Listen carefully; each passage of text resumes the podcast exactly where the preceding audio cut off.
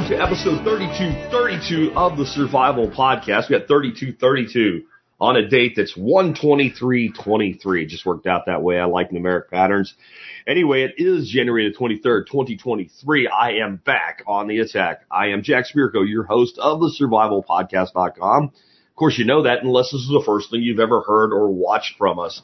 Today I've got a good one for you. Um, I did a presentation at John Bush's uh, uh, convention. It was it was based on food production, and I, I covered just a little bit of how bad things are in that. And I did that because I like waking people up to a problem, but I like focusing on solutions. That's what we're going to do today. So you might have seen that the uh, the title of today's episode is uh, how effed is our food system? But don't worry, uh, that is partially just to get you to listen. I'm going to tell you some things that I, I, I think they're actually kind of horrifying about our food system. And it's not, you know, somebody bought all the soybeans so people are going to starve. It's not really about supply chains, though eventually it will truly affect them. It's about the food you're eating. Now, this is not like eco hippie, cruncher granola hippie stuff. This is like hardcore actual problems, both with our ability to produce, food into the future and somewhat horrifying things about the food you're probably eating, even if you think you're eating right. Uh, and everything I tell you today will be quantifiable. I may give you some proof points and bring them up on the screen if you're watching the video. There's links in the uh, the show notes today, as always, where you can get uh, verifiable sources on everything that I tell you today. But if you dig deeper, you'll just find that I'm only scratching the surface, that it's all actually worse. But then I'm going to turn towards a solution. And I honestly could have called today's show something in the title about biochar because we're going to talk a lot about biochar and terra preta today as a component of a solution to a lot of these problems. But I didn't. I didn't do it for two reasons. One, because I know if I say your food system's F, more of you will tune in, listen, etc. But the other reason is because I really want to be clear that when I get into that part of the show, which will be the body of it, there isn't a solution and there isn't a problem. There are solutions and there are problems. And if we have learned anything with, from permaculture, and hopefully we have, is that if we create things in a linear model, a line connecting a thing to a thing to a thing to a thing, we have a very weak system. And any point of failure destroys everything. But if we build a net of interconnections, we have a lot more ability to hold a system into something functional and hopefully regenerative. And the thing is, everything has an opposite. Every yin has a yang. So problems work the same way. When problems are interconnected in a mesh, they're much more complex and therefore they're harder to solve. And if we come at a problem that is a mesh, trying to solve it with a linear line, we'll never do it. And this is why there's so much dispute and argument and nonsensical bickering on, if you want to put it that way, our side of things, because everybody's trying to champion their thing. You know, there's people that want to champion, hey, we need to all be plant based. I'll tell you how we are and what it's resulted in. We're not all plant based, but society as a whole is a plant based society. We've never been sicker. And it's not just the diet. It's not just the plants. It's not just the type of plants. It's what's in them. We have people like me that are primarily carnivore. And we have some people in that school of thought that want to ram that, you know, no pun intended, down the throat of the vegan or whatever. We don't have time for any of that. And we do not have time to be fighting amongst ourselves when we understand the full weight of the problem we're facing. We really don't. And hopefully that'll all make sense today. So when I go into the part on uh, biochar, and I'll tell you, there's going to be a whole series. Uh, my ears are still plugged up from travel. Sometimes that happens to me, even if I don't go on an airplane. Um, but we're going to go into a whole series on biochar and, and go deeper into this subject. And I'm also going to be talking to you in the future, not really today, but how if you want to really become an expert at something, do you know what a solution would be? Do you know how you can get a better education? Listen to podcasts, go to YouTube, whatever. Like that's all great. But really, if you really want to know something cold better than you would if you took a whole college year on it, do a podcast of your own, even if you don't do it for the purpose of having a profession as a podcaster. That'll be coming later, maybe this week, maybe next week. Anyway, let's start going here. Uh, before we do, I want to go ahead remind you about our two sponsors of the day. They do a lot to help take care of us and make sure that we are here for you. And uh, today's sponsor today, number one today, is John Pugliano. John is a member of our expert council. He's a really good dude, and he's one of us. He's not just an investment manager. He's actually a homesteader, ham radio operator. He's answered all kinds of questions on investing on the show, but occasionally he'll also take one on something like casting bullets because he does that, or ham radio, or you know other things too. And his philosophy of building wealth, and that's why he calls it the Wealthsteading Podcast, is we should grow our wealth the way we grow a garden.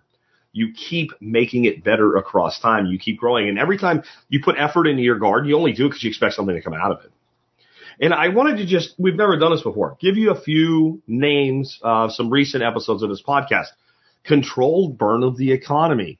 That's kind of serendipitous, giving some of the stuff we're going to talk about today, though he means it in a different way. Uh, recession. Millionaires are pulling back spending. Performance improvement. Keep a journal. What do you want to do when you grow up? And where to park cash reserves in a turbulent stock market. Those are just some of the recent episodes of the Wealthsteading podcast. Check that out and learn more. And I mentioned I was just down with John Bush. We had a great event down there. I got to meet Zuby and JP Sears and Mark Moss. Uh, I'll probably have JP come on the show sometime in the future. Uh, definitely be doing more with Mark Moss. We'll see about Zuby. I didn't get to spend a lot of time talking to him, but I did get to talk to him. Um, but John told me he's got something new coming up and he asked me to be part of it while I was there. We all know that the people in power, and they're part of the problem we're going to talk about today, uh, they want complete control. And one way to do that is to implement CBDCs, that's central bank digital currencies. John is going to be doing like a week long series of webinars with experts, including this crazy guy in a hat right here in the picture. That would be me talking about what to do about this. And you can attend it for free. That's right. I said for free. It's not for sale is for free. And if you want to know more about that, there's a link in the video notes below if you're watching the video. If you are not watching the video, you will find uh, in uh, the audio notes for today's episode 3232 a link to learn more about that. And of course, it will go out in the Daily Mail and what have you. So if you're not on the Daily Mail, maybe you should be on, you guessed it, the Daily Mail, which is an email list that I put out for members of my audience. And, uh, if you check that out, you will get one email a day. All it will do is, uh, is uh, give you like the highlights for the day. You get a little text blurb. Hey, here's what's new on the blog. Here's the item of the day. Here's stuff like we just talked about. Uh, here's the episode of the day. One email a day, all text, no gimmicks, no no crap, no nothing like that. Just really easy, quick. So I definitely recommend you get up on the Daily Mail. So let's start off. And yes, what I promised you today, what you turned up for, many of you. How effed is our food system? I'm going to give you a few facts about our food system, and I defy you to prove them wrong. As horrific as some of them may be, the first one should be one of the most horrific things when you think about feeding your children food that you buy in a store or you source from anywhere at this point anyway. Something that's been going on for decades some of you, the minute I tell you this, you're going to doubt it. But did you know that they put uranium on farm fields every year in America, third world countries, first world countries, everywhere to the tune of about 12 million tons of uranium is spread purposefully. Well, not on purpose, but the spreading is done on purpose onto farm fields all over the world. And it's been going on for decades. How does this happen? Well, they mine phosphate from the ground and there's trace amounts of uranium in that phosphate. They put the phosphate through a process that leaves behind these horrible pools. They're all over Florida. That's most of the phosphate in the United States is mined from Florida. And those are much higher in uranium, by the way. Oh, just sit there. It'll be okay. Don't worry about it. It's fine. But there's still a lot of uranium in the phosphate, the rock phosphate that is put on our fields. Again, 12 million tons. Now it's across the whole world.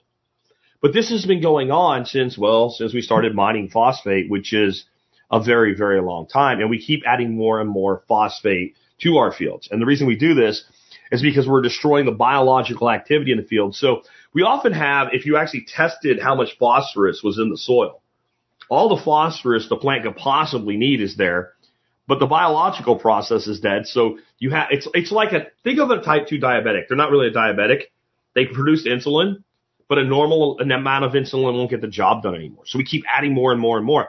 Half life of uranium, it's over 4 billion years. Check it out if you think I'm lying to you. So what happens when you put 12 million tons of something on a field that doesn't go away and it's heavy, so it stays put year after year after year. It accumulates. So basically our farm fields are radioactive at this point.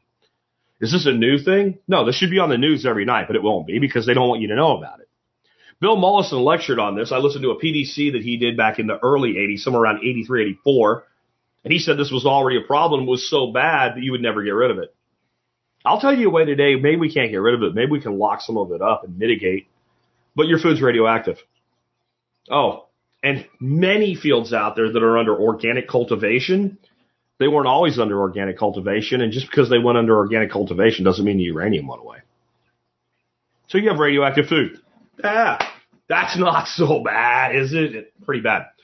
On top of this, glyphosate, also known as Roundup, we all know they make these GMO crops, they spray them with glyphosate, but you're like, not me, man. I eat organic or whatever. There's been studies done that the majority of people walking around today actually have glyphosate in their system. Like, and you know how they find out? They don't do like a really uh, expensive, complicated test. They just take a urine sample and say, does this person have glyphosate Roundup in their urine? Almost every American tested, people all around the world, again, third world to first world countries, and I have an article up here on CBS News about as mainstream as it gets that acknowledges, yeah, you know, we have glyphosate in our bodies. And when further testing was done, and people that have not eaten anything but organic or homegrown food still have it in their bodies. And this could be to, to a, a variety of reasons. One could be that a lot of people out there that are doing organic maybe aren't actually doing organic or a lot of organic food comes from countries who certify it as organic and then ship it to other countries and maybe they're not so stringent about it. Maybe somebody pays off an inspector. But how about this? Most large scale organic farms are right next to non organic farms and when you just spray shit everywhere, you get herbicide drift. So we're literally eating glyphosate. Now I've been telling you this for years. Some people doubt me and it gets even worse. Do you know that some, some farmers spray glyphosate, glyph, glyph, glyph, ah, Roundup on the crops that are not Roundup ready? They know it will kill their crop. Well, why? Well, because a grain crop, like let's say wheat, you want it all dry, all at the same state. When it's harvested, you get the best harvest that way. So what they do is they actually spray their wheat field a few weeks before they're going to harvest it and kill the wheat. Now, if you look this up, it'll say it's not really done very often.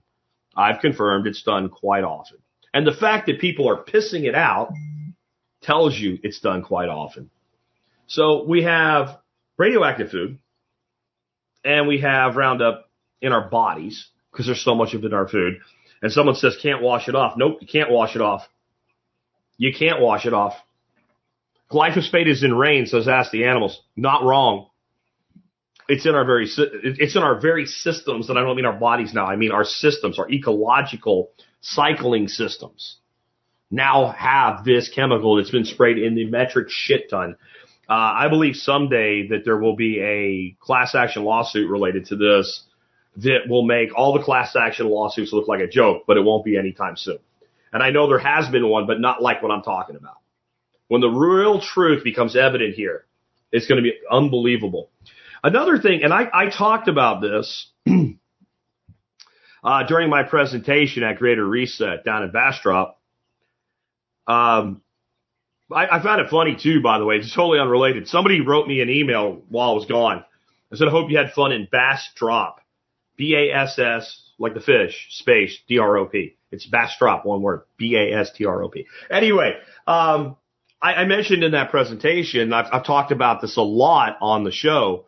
The number one thing that we export from the United States, weighed by the ton is topsoil.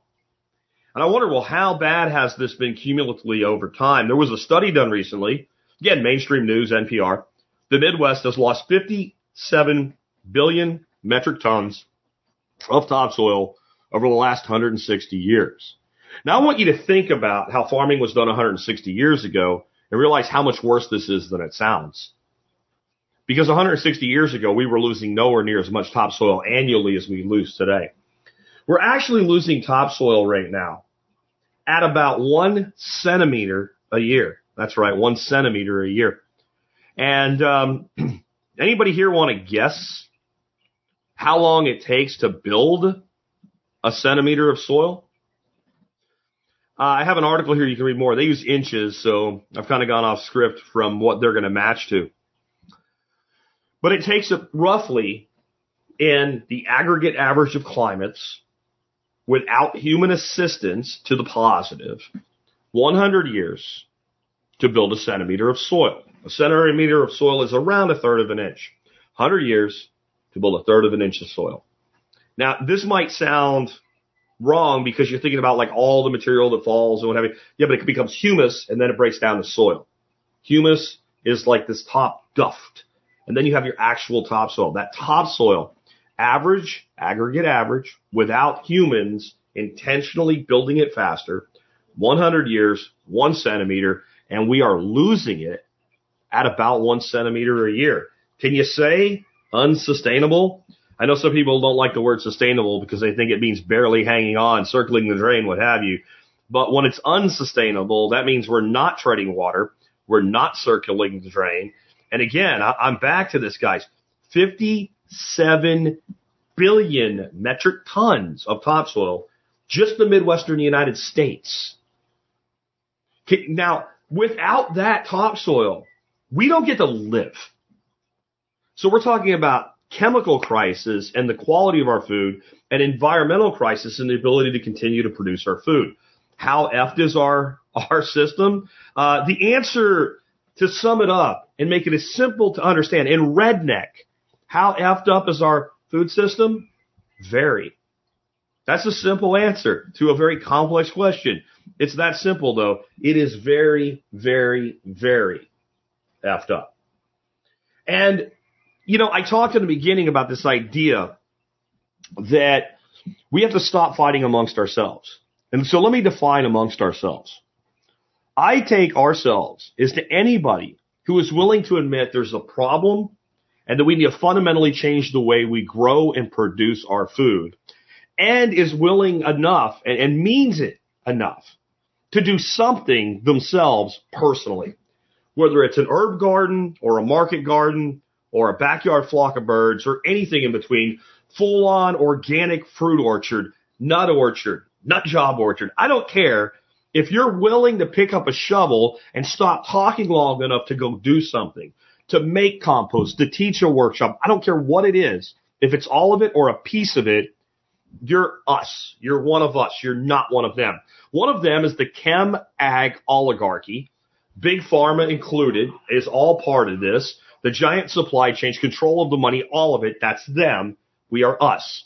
So the vegan that lives on a commune in Mexico, I consider one of us with me a primary carnivore whose geese and birds you can probably hear because I got my window cracked because even though it's winter and cold outside, if I don't crack the window, it gets hot in here and I refuse to turn the air conditioner on when it's 45 degrees outside. So that's what I mean when I say one of we can't fight anymore.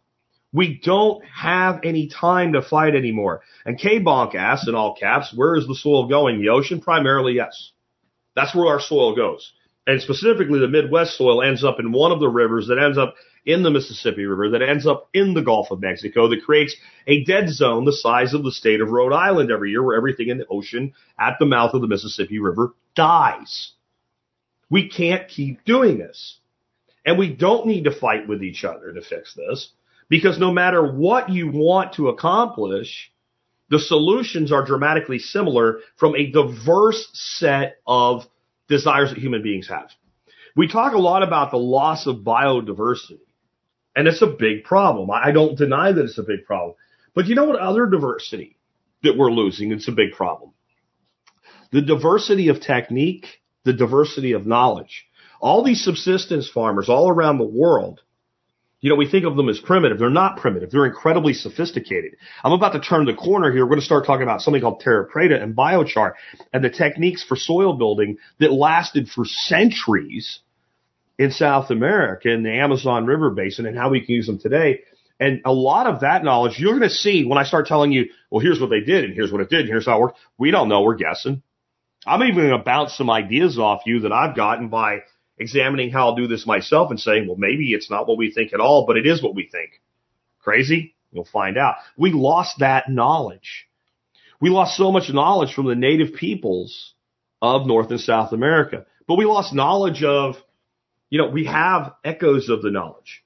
For instance, there were systems in the areas like where Slovenia, Croatia, et cetera are today, where subsistence farming was done with three ponds. One would always have baby fish. One would always have fish to be harvested that year, and one would be dry and grazed. Does that sound? If you heard it before, you're like, oh yeah, I know what he's talking about. If you didn't, you're like, that's insane. No, it wasn't. It's very simple. They drained a pond. They put down seed for grazing. They grazed the pond. The manure from the animals that grazed it resealed it. And then they drained the pond and harvested the fish. The baby pond became the, the fish that would be harvested the next season. And they continued to do that. And this worked almost in perpetuity forever until, well, we stopped doing it because we figured out how chemicals and combines and things like that work. There, there's so much we've lost. But what's even, see, to me, we can look back at that and say, we as a species solve problems. And sometimes our solutions make worse problems, but we sometimes do this in ignorance. Today, we are ignoring all these little subsistence farmers that still have these not, this knowledge and these echoes of knowledge, and we're putting them under. We're putting them out of business. We're turning the whole world into a giant plowed chem ag facility. Under the name of saving the planet, we're doing the thing that's actually killing it. So for a guy that tells you all this CO2 global warming shit is BS, do I not sound like an environmentalist? Hold on to that thought because it's really going to come together about midway through today. So let's start talking about solutions. And let's take the rest of the show. I gave you 20 minutes of this is really screwed up. I gave you the blood in the water that you were looking for, folks. Let's fix it. Let's get the blood out of the water. Starting out, the biggest thing we need is soil fertility. That's the most important thing. The health of soil is the health of people.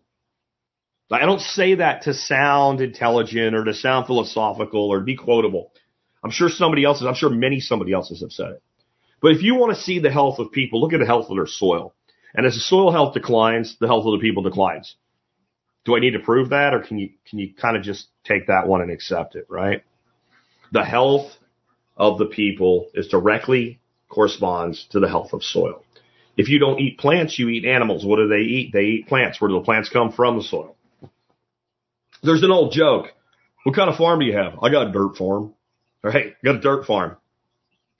The truth is, all good farms, whether they're actually ranches raising cattle and sheep or pork, or whether they're growing grains or fruits or nuts or vegetables, are dirt farms. And not really dirt farms, soil farms. Soil farms. What we do is we take care of microbes. Somebody just brought up microbes. We take care of microbes Microbes contribute to all the cycles that result in good soil, and good soil grows nutritious food, regardless of what's eating it and whether we're eating it directly or indirectly. Fungi, bacteria, nematodes, other microbes, all of these things work in conjunction in what's known as the soil food web. But I like to simplify things. So I have three words that sum up what we need to do to restore fertility to our soils in a regenerative way. And they are build, hold, increase. That's it. When you take over a piece of land, whether it's a small backyard in suburbia or a small market garden farm that you want to roll up or that broad scale acreage, you're going to have to build fertility. Most of the time you have to build fertility from almost nothing. Why? Because almost 100% of land that you are going to acquire has not previously been under a good soil management program. It just hasn't had one. If it's commercial ag, it's probably worse than if nothing was done. So you're going to start with either a blank slate or a very weak system. So we're going to have to do something initially to build that fertility. And obviously, every year we want to add more fertility to the soil through natural cycling. Sometimes it means bringing in inputs. Sometimes it means making our own inputs on site from other materials on site, but we want to increase. But the most important thing is to hold. And up until recently, my primary viewpoint on how to hold nutrient was one, we need herbaceous, I'm sorry, uh, tree-based and shrub-based riparian components. And I still believe that. So we don't want all fields. We want trees, shrubs, bushes, vines. Even if we have open fields and we're doing annual cropping or grazing like that, we still need to do things like silvopasture, rows of trees, animals graze in between because that will hold, and earthworks. These have been the two primary means by which I have taught how to hold fertility on the land so that as you build it and increase it, you're not still at a net loss. If I'm exporting a centimeter of topsoil a year, I have to build two to stay ahead, and no one's doing that. Not on an ongoing re- regular basis, especially on a broad scale. So I have to hold it. The other way to do it was by building a strong soil food web with lots of humus in it that would hold on instead of let things blow away using things like mulches, etc. With biochar, and I'll get into that in just a second, I found another way because it's the primary thing that biochar does is hold that fertility in the soil. It actually provides no fertility. It provides a home for microbes. It locks up toxins and it holds onto nutrients, which are then accessible and available to the plant through their interactions with the soil organisms. So it becomes our magnet within an overriding strategy of hold. It doesn't mean that we can go out and flat plow shove biochar in there and everything will be okay. More on FUD and misinformation and rig studies in just a minute. So that's, but I just want you to get that in your head. If you, if you come away from this today and that was interesting, but if I said, what is the philosophy of building soil and managing soil fertility properly? And you can say, build, hold, increase, boom, home run, you get an A plus for today's test. All right. That's that important. Next, we need backyard gardens, small producers all the things the permaculture people advocate for, but we also need to do this at a macro level, a broad scale. Only doing this at a broad scale will stop 12 million tons of uranium from being added to our farms every year over and over and over again with an accumulation that is frightening, right? Only doing that will stop, you know, metric shit tons of our soil from going into the ocean and causing dead zones. We can't only do the little. And I'm going to actually turn to focusing on the little right now. But we always need to be calling for the broad scale to match what the small scale is doing because until we do, we will not fix this problem. And we may build our little islands and pockets of fertility and proof points that it works. And that's going to be really important in the future but we have to keep calling for, keep pushing for. It's way more important than who you vote for, what political ass clowns in, in power. You have to understand the power structure doesn't seek to solve problems. They seek to maintain power, which means they only solve problems when problems fully and completely and wholly threaten their power. We're headed for that point. It gets really ugly when that happens. We need to be ready and we need to see it as an opportunity. One thing that John said that kind of made the crowd down at the, the convention in Bastrop go, at the Greater Reset, oh my God, I can't believe he said that. He said, I'm grateful for, for Klaus Schwab. I'm grateful for the Great Reset. I'm grateful for all, look, Bill Gates, all these oligarchs. I'm grateful for all of the, the FUD around the COVIDs. I'm great. And the, what he said was it's, it's awakened more people than have ever been awake before in history. I told my wife this morning, 10 years ago, a lot of the things that I talk about, when a person just said, I don't believe it. I felt an obligation to educate them, even if it was against their will a little bit. I don't anymore. I feel like what's going on is so obvious. If you don't see it yet, you're not ready. And when you are, let me know. We'll be here to help you. We need to build our systems with that in mind. That sooner or later, there is going to be a mass, a critical mass that will accumulate. And this will shift in the general consciousness of the public because it will become so evident that it will be impossible for us to ignore it.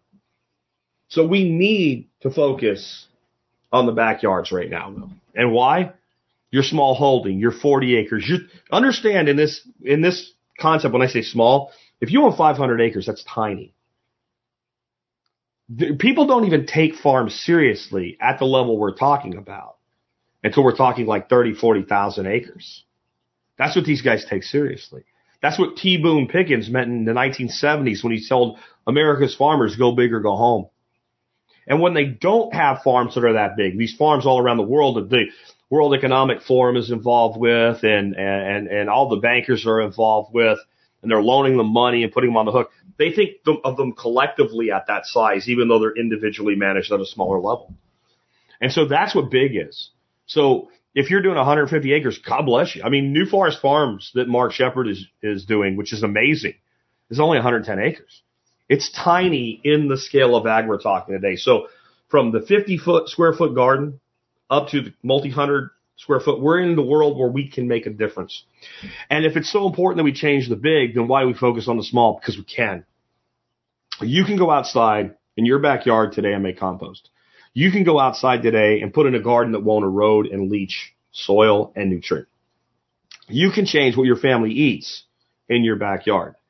And only by doing that over and over again consistently and teaching others and being successful will you do what they always talk about when they talk about using warfare. Win the hearts and minds of the population. That never seems to work, and it never seems to work because when you have guys walking around with guns and pointing them at people, even if they're not shooting anybody at the moment, it's very clear that we are here by force.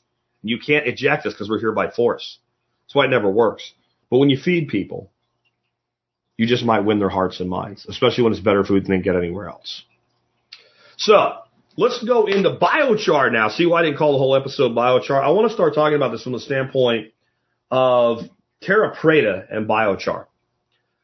As I begin, I want to talk about the fact that there's a lot of FUD out there that biochar doesn't work. It takes too much work, takes too much energy. It's, it's an excuse to cut down forests, etc. And people will point to studies that say, well, we tried biochar and it didn't work. Have you learned anything about how you make a study not work? I mean, did you, did you pay attention for the last three years to some medical studies that didn't work? Did you notice like you, you leave things out that are kind of important to the hypothesis? The hypothesis is these three things work together to solve this problem and you put one of them in your study, you use it at the wrong time in the wrong dose, at the wrong state, the wrong way, with the wrong patient, and then you say, look, it doesn't work. See, we tried it. Well, how did they do this with biochar? One study in Germany, for example, what they did, they took three fields, denuded, shitty fields that nothing really wanted to grow in. They took one of them and they got a whole bunch of chemical fertilizer and they put it in the field. They got another one and they took a whole bunch of organic fer- fertilizer, which was mostly chicken shit, and they put it in the field. And they took another field and they just put biochar in the field. Now, if you know anything about biochar, you already know that's not going to work. And the people that did the study knew enough about biochar to know it's not going to work. It holds on to nutrient and it holds on to minerals and it prevents leaching of said same out of the soil. So how is it going to do that if none of them are in the soil? So they rigged the study to fail. And you'll find when you start digging into this, people citing things like that. So just be aware of it and just write it off as the bullshit as it is because an entire society went from a couple hundred thousand people to tens of millions of people in a place that is one of the least fertile places in the world, the Amazon basin. People think the rainforest is like the most fertile place in the world. Nothing could be further from the truth. The soils of, of, of the tropical rainforest are the most fragile soils in the world. And you can't crop them for very long before you denude them and you have to let the jungle come back. That's slash and burn agriculture. It's a horrible practice. If it's done by small groups, it's actually pretty harmless, but done on scale, which is being done to do today to grow soybeans, it's a horrible, horrible eco- ecological catastrophe. But yet somehow millions of people with no fossil fuels, right? With none of the modern conveniences grew a great society, many great societies in this place using biochar is the primary means by which they did. There's more to it than that. And we're about to get into it, but just understand the, the flood is there. Don't worry about it. Um, I also want you to, you have to do something else. And K Bonk's asking a question. I'm going to star it for later. If you want to ask a question or make a comment you want me to comment on, do what K Bonk did. You'll see it right there in the live stream, all caps, and I will star it for later. I'll come back to you.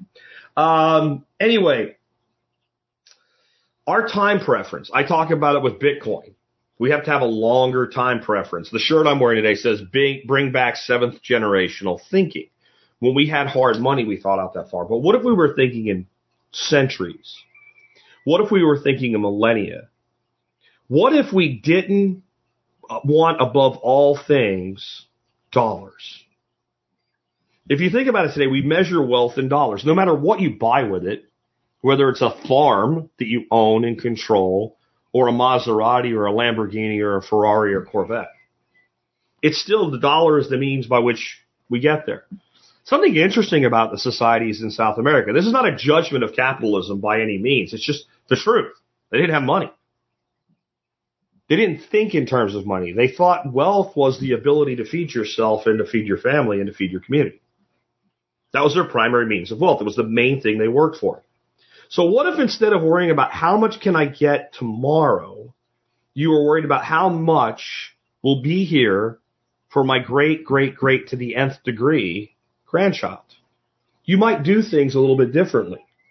You might do some things that make us very, very hard for us to understand what these people really did, what they actually did to build this soil. Because now we can look at it and say, there it is.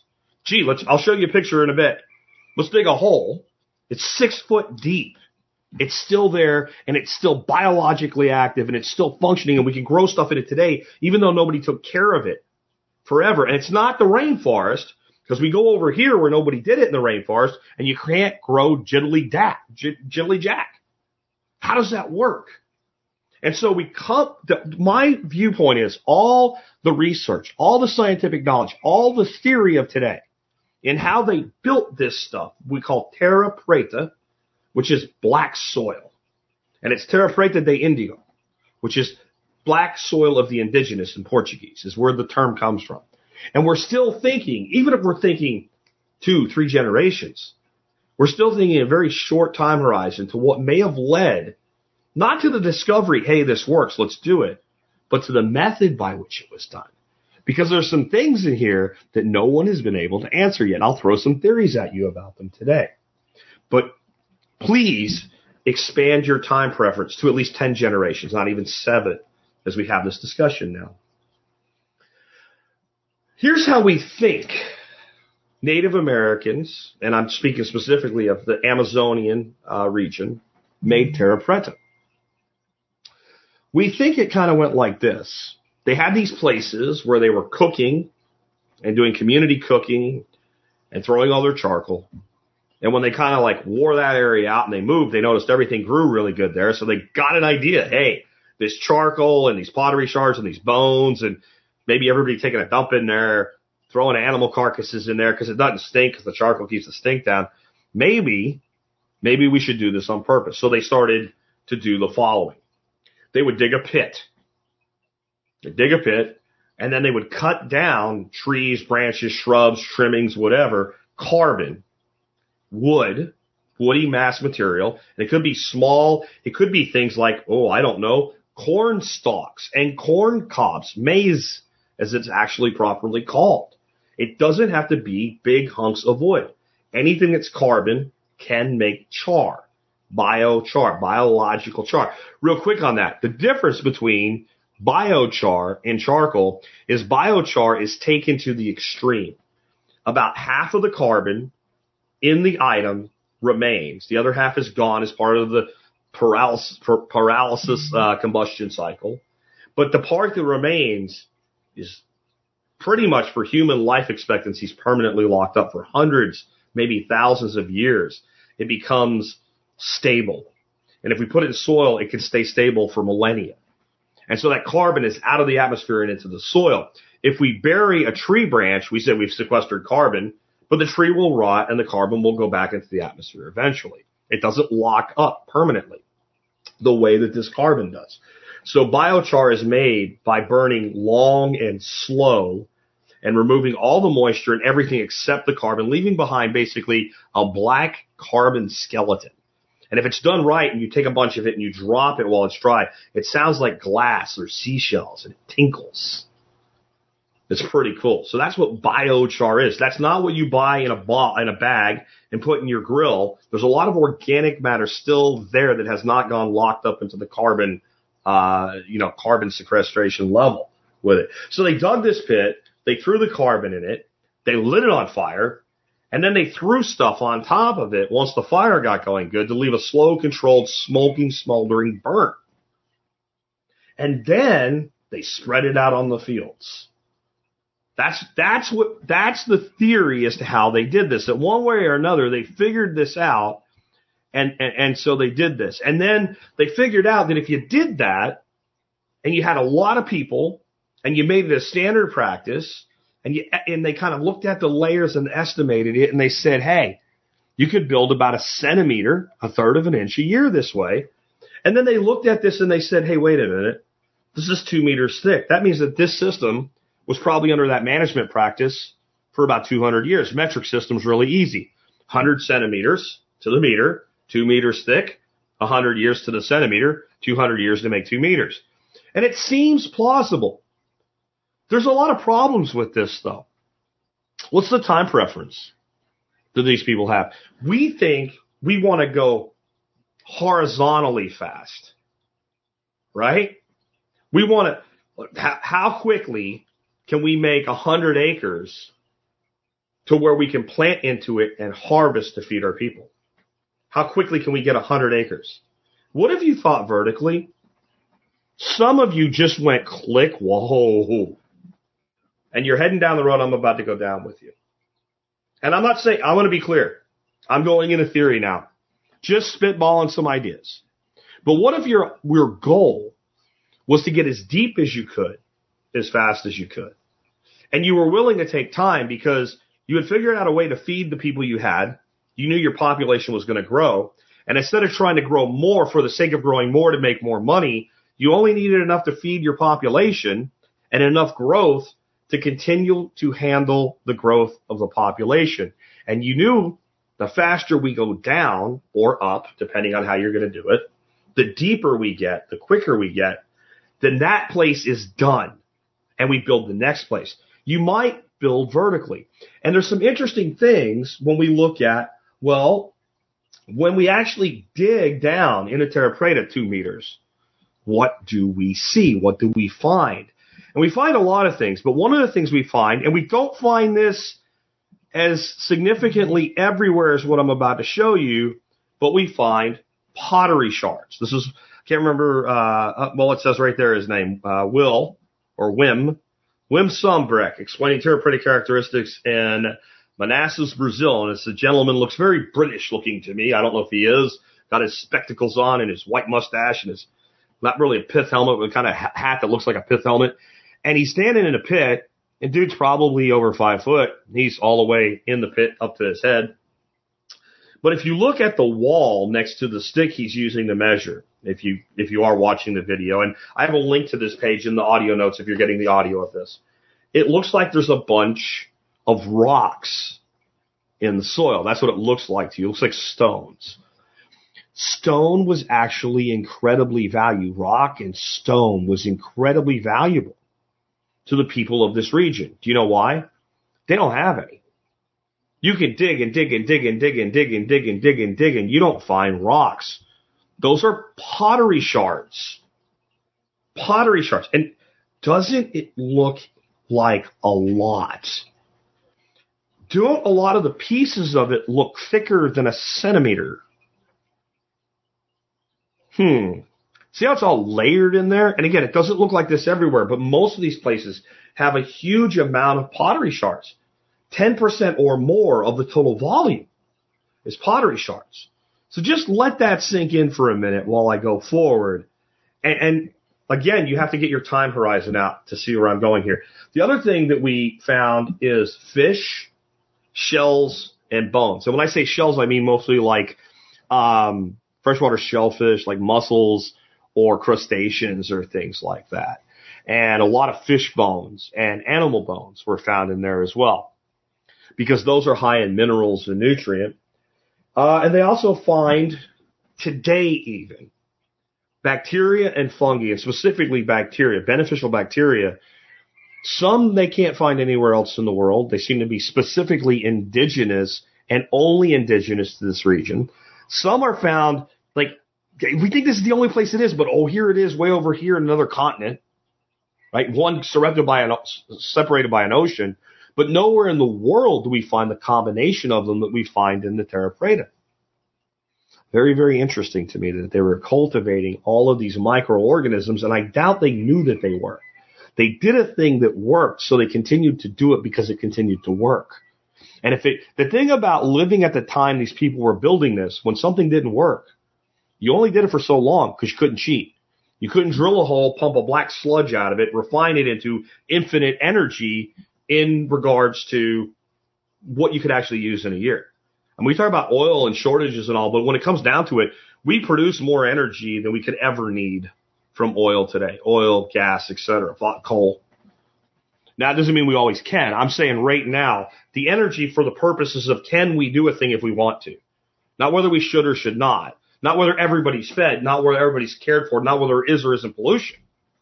But from a standpoint of if we wanted to do a thing, do we have the energy to get it done, including cheating to feed people? We can and we are.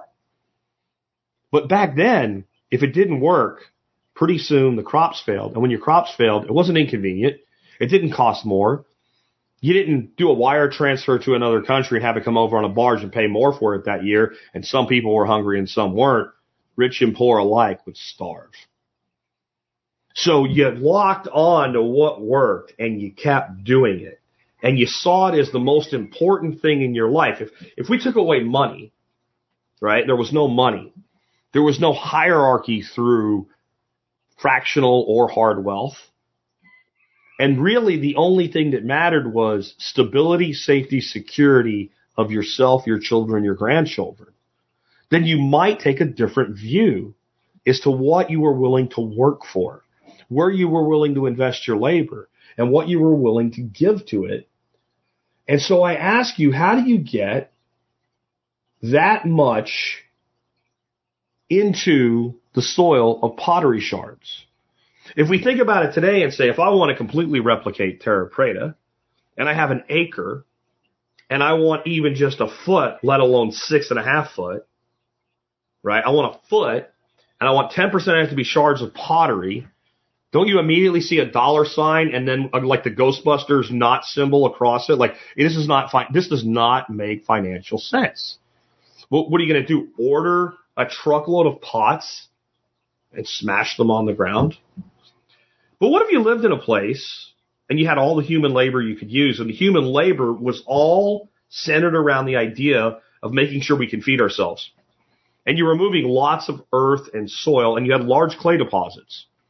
And you could make half-ass shitty pottery for next to nothing. And you had to move around a lot of dirt, fish bones, human waste, and biochar.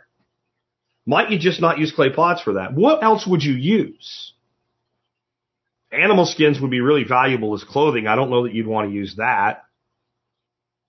You don't have the wheel. I guess you could make a sled, but you still need something to contain it. Might you not just use pottery? And might you not have people that they pretty much make pots every day? And might those people not have to not be really great. Might you make pots that they don't need to be all decorative and beautiful like some of them? They're just like half-ass pots. And if they're unglazed, right? They're just dried or kiln dried because you're burning a lot of shit. Might you end up with a whole bunch of pots that you carry shit around in and eventually they get a crack in them and what do you do? You smash them on the ground. And these middens that they used to have, these pits that were the genesis of the idea, don't you think a lot of them would have ended up in there? And then don't you think somebody might have went, whoa, hey, maybe they even looked at it spiritually. What did the gods want from them? They wanted charcoal. They wanted bones. They wanted human waste and they wanted clay pots. Well, might not some gifted organizer say, when the pot cracks, throw it on the ground and smash it up? Hmm. Now back to my idea of growing vertically. See, what I learned about biochar is that we have to charge it up is what some people say. We have to give it nutrients and we have to give it microorganisms. If we don't, when we put it in our soil, it will steal it from the soil. Not really. What we actually have to do is make it easily inhabitable by soil microorganisms.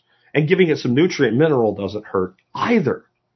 And there's all kinds of ways to do this, but the simplest thing you can do is when you make compost, put about 10% or more biochar in the compost.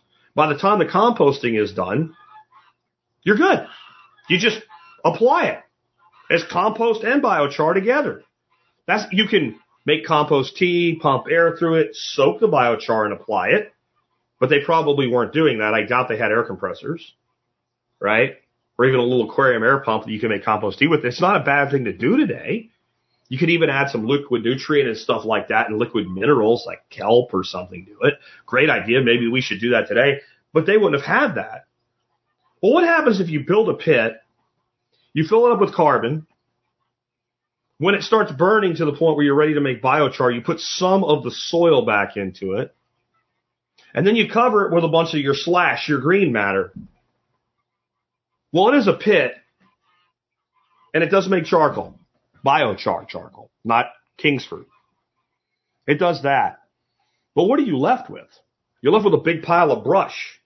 And some of it's going to dry out from the heat, and some of it's going to stay green. Now what do you have? You have greens and browns. And might you not like throw all your poop in there? Because, well, if you threw your poop in there, it wouldn't stink. It would either burn off or be locked up with carbon. Carbon makes stink go away. Well, then what would happen?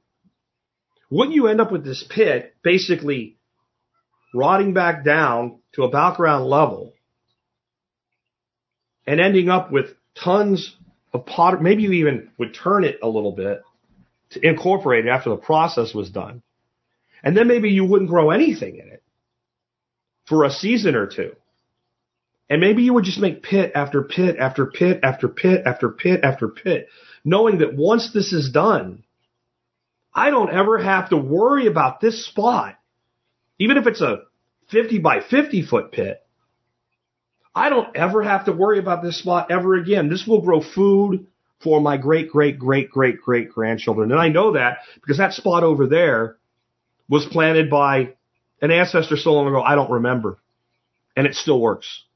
And might you stop trying to grow horizontally fast and vertically? I, I want to be clear again. I'm spitballing here. I'm theorizing.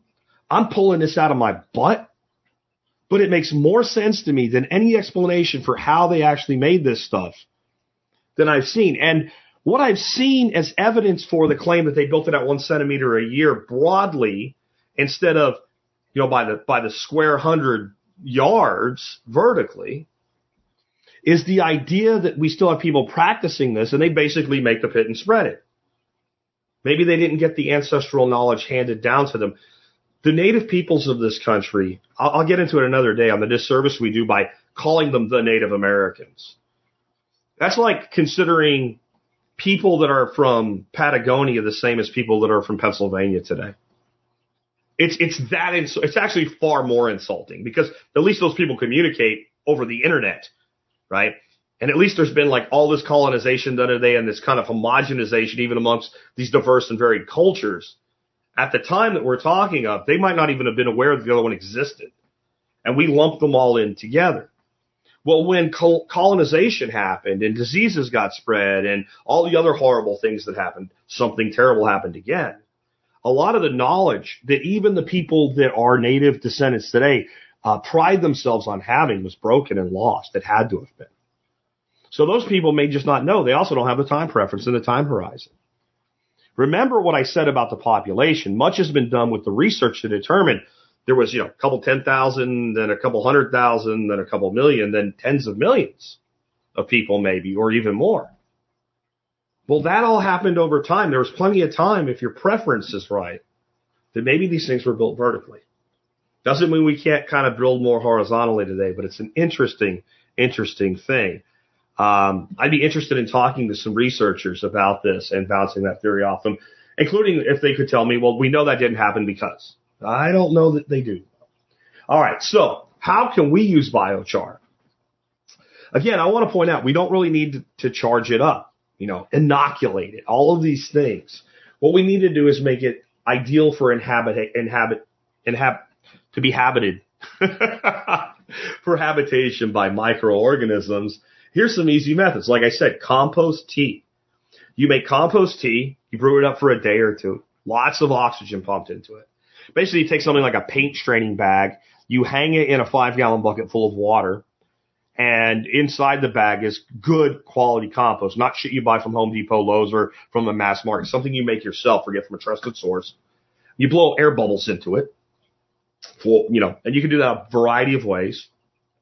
And then you take that and you completely soak your biochar in it.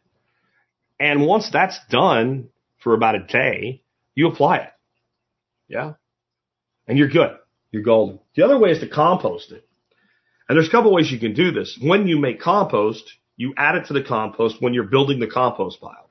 The other way you can do it, if you have compost and you have biochar, you can take something like a big tub and maybe you're going to add 10 buckets, whether it's little buckets or big buckets, 10 buckets of compost to your garden. And then you might take three buckets of compost and mix in one bucket of biochar and then three, and then let that sit for a couple weeks and let it sit as compost and biochar together and then apply it. So if you've already made your compost or your compost is already composting, you don't want to tear it apart to add the biochar. You can do that and you can do that to ad hoc add it. You can cycle it through animals.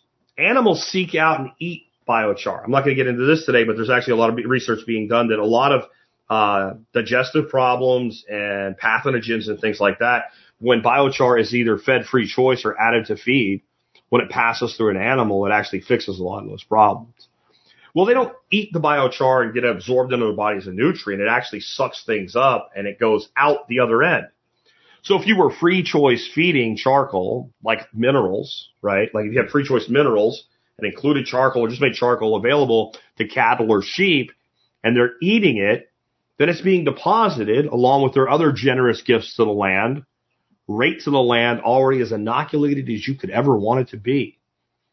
Now we know the natives in South America weren't doing this because they didn't have those types of animals in their systems. So if you've ever wondered why don't they have the wheel, it wasn't very practical. Without roads and draft animals, the wheel doesn't make a lot of sense to a society like this. Sleds made more sense to deal with the elevation and things like that. Imagine trying to use humans to pull a wheeled vehicle up a giant steep hill, or worse yet, control it on its way down. Sled type features made a lot more sense. You could build simple braking systems into because they had the wheel. Uh, the Indians of the southwestern United States had pottery wheels. That's an axle, two wheels. One you spin with your foot, the other one the pot goes on. Other tribes had similar systems. And they had toys. In Central America, we found all these toys right? All these, all these like places in Central America and Northern South America found these little toys the kids played with, and they had little wheels on them. So they knew how a wheel worked. They just didn't use it mainly because they didn't have draft animals. So they didn't have concentrated animal feces to work with. We do. We can add that. That's one of the things I like about it. And we can and likely should add minerals like rock dust or kelp somewhere along the process to even supercharge it further. But we know we don't need that because we know that's not what they did. But I would say there's probably quite a bit of mineral when you look at ceramics and you look at fish bone and you look at game bones and you look at human waste, etc., that was going into their systems. It's pretty amazing when you think about that. And so biochar does many things. Uh, Green Country Agrifire, uh, Agroforestry said it, charcoal stops diarrhea pretty effectively. It does. It's interesting. But one of the things we know it does is it actually locks up toxins to the point that they become inert. Something else does that. Good compost. Good compost locks up toxins. It locks up salts to where they become inert. Geoff Lawton's work, uh, John D. Liu's work, other, the work of others have shown that compost will do this. Well, we know biochar does it as well. So we can use it to remediate fields that are contaminated. In one study, uh, there was some environmental regulations that changed around the content of cadmium. And I believe this was in like cashews or something. This was something overseas, something in, in Asia. And so they had these new regulations, so they had to start testing the product. And one of these orchards, they tested the cadmium and said, that's too high under the new regulations. Oh, gee, that means you've been eating cadmium in your cashews. And it could have been pistachios or something. I don't remember. So don't, don't hold me to this. But I know the basics were they got an idea and they had drip irrigation for this orchard. And they applied biochar at the surface and slightly covered where the drip irrigation was and let the drip irrigation help incorporate the charcoal into the soil. And in two seasons, just two seasons, the amount of cadmium went below what was considered a safe level. And that's all that they did was add, add the biochar. So if we used it more intelligently, we probably have fields with have, that have like, you know, lots of things in them that we'd prefer not to grow our food in that we can actually lock up. We can actually lock up these bad guys. Because what this charcoal does is it locks up the bad, renders it inert, and it locks up a lot of the things that plants need. So a little soil microorganism isn't going to go into the little apartment in the charcoal and seek out cadmium. It doesn't want cadmium. Just like you wouldn't eat cadmium if you were walking down a buffet and one said cadmium and one said ribeye, you're not going to be like, hmm, I'm going to get me some cadmium, right? Especially if you had to do a little bit of work on that buffet. You're going to go for the ribeye. So the bioorganism goes into the little apartment because the charcoal has millions of tiny holes in it. One little piece of charcoal has acres of surface area because of the way all the little holes work. And it's going to go in there and go, hmm, I'm going to work for, oh, I don't know, I'm going to work for uh, selenium or I'm going to work for manganese because that's what I do. And the plant is going to make a deal with the little microorganism. This is basic 101 soil biology. And it'll say, Hey, little guy, I need some selenium. And the little guy says, I don't really want to give you selenium today. It's my selenium. And, ooh, that sounds a lot like mycelium. That plays a role in this, but we're not going there right now. And the plant says, how about this sweet little goo? We call that an exudate. And it offers it to the little microorganism that says, ooh, cookies and cakes. It's basically what it is. It's fat, right, and protein, but it's mostly carbohydrate. It's mostly a sugar. Think of it as root sap. Wrong word, but think of it that way. So the plant goes squirt. The little microorganism goes gulp. And the little microorganism goes poop. And in the poop is the selenium that the plant wanted in the first place, not the cadmium that's locked up in the biochar. Imagine a system this elegant and you start to have a complete total new awe of planet Earth and the place that we live and how wonderful it is and how screwed up it is that I had to tell you the shit I had to tell you at the beginning of today's episode. This is what biochar can do for us. But let's say it didn't do that. Let's say it didn't do all the wonderful things that it does. Here's something you can verify yourself that it does because you can weigh it. Once it's, see, one of the reasons we need to soak biochar either in water and then do something else with it or put it through the composting process or what have you. If you make biochar and you put it on water, it floats. It's what's called hydrophobic. We don't want it to be hydrophobic. We want it to be hydrophilic. Hydrophobic means I'm scared of water. Yeah, it can mean that, but it also means I repel water. So you can take a piece of biochar when it's first made, cooled off hopefully before you put it in your hand, put your hand at the bottom of a bucket, hold it there a couple seconds, let it go, it'll float like a bar of, what is it, ivory? Like a bar of ivory soap. It takes time for the water to actually break the surface tension. There's other ways we can make that happen a little bit faster. But composting is the easy, hands-off way to do it. But we want it to take up water. But what happens once that surface tension is broke? Those of you in the live stream, help me out here. If I have a pound of biochar, how much water do you think one pound of biochar can hold? And to give you on the time lag a little bit of time, I'm going to go to the next one and I'll come back to this. It also again provides a home for microbes. So in the live chat, how many, how much water by weight do you think one pound of biochar can hold? And don't use Google. Um, all if you look under an electron microscope, one little piece of biochar is like this world of thousands of little compartments and your microbes live in there. They live in there. We got 1.6 and 4 on the answer. Calculator says half of a pound and it continues and none of you are right yet. I'll tell you that. Um, but it is a home for microbes. And because it locks up the microbes that lock up the nutrients, got people saying 10, also wrong, little high. I'll give you a hot cold on this one. 10's a little high.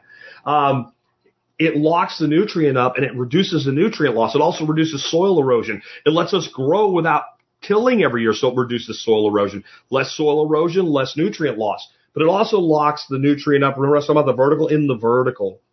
And this is why I think that these pits may have been more of a vertical build, slow in acreage, rather than a rapid acreage, slow in vertical.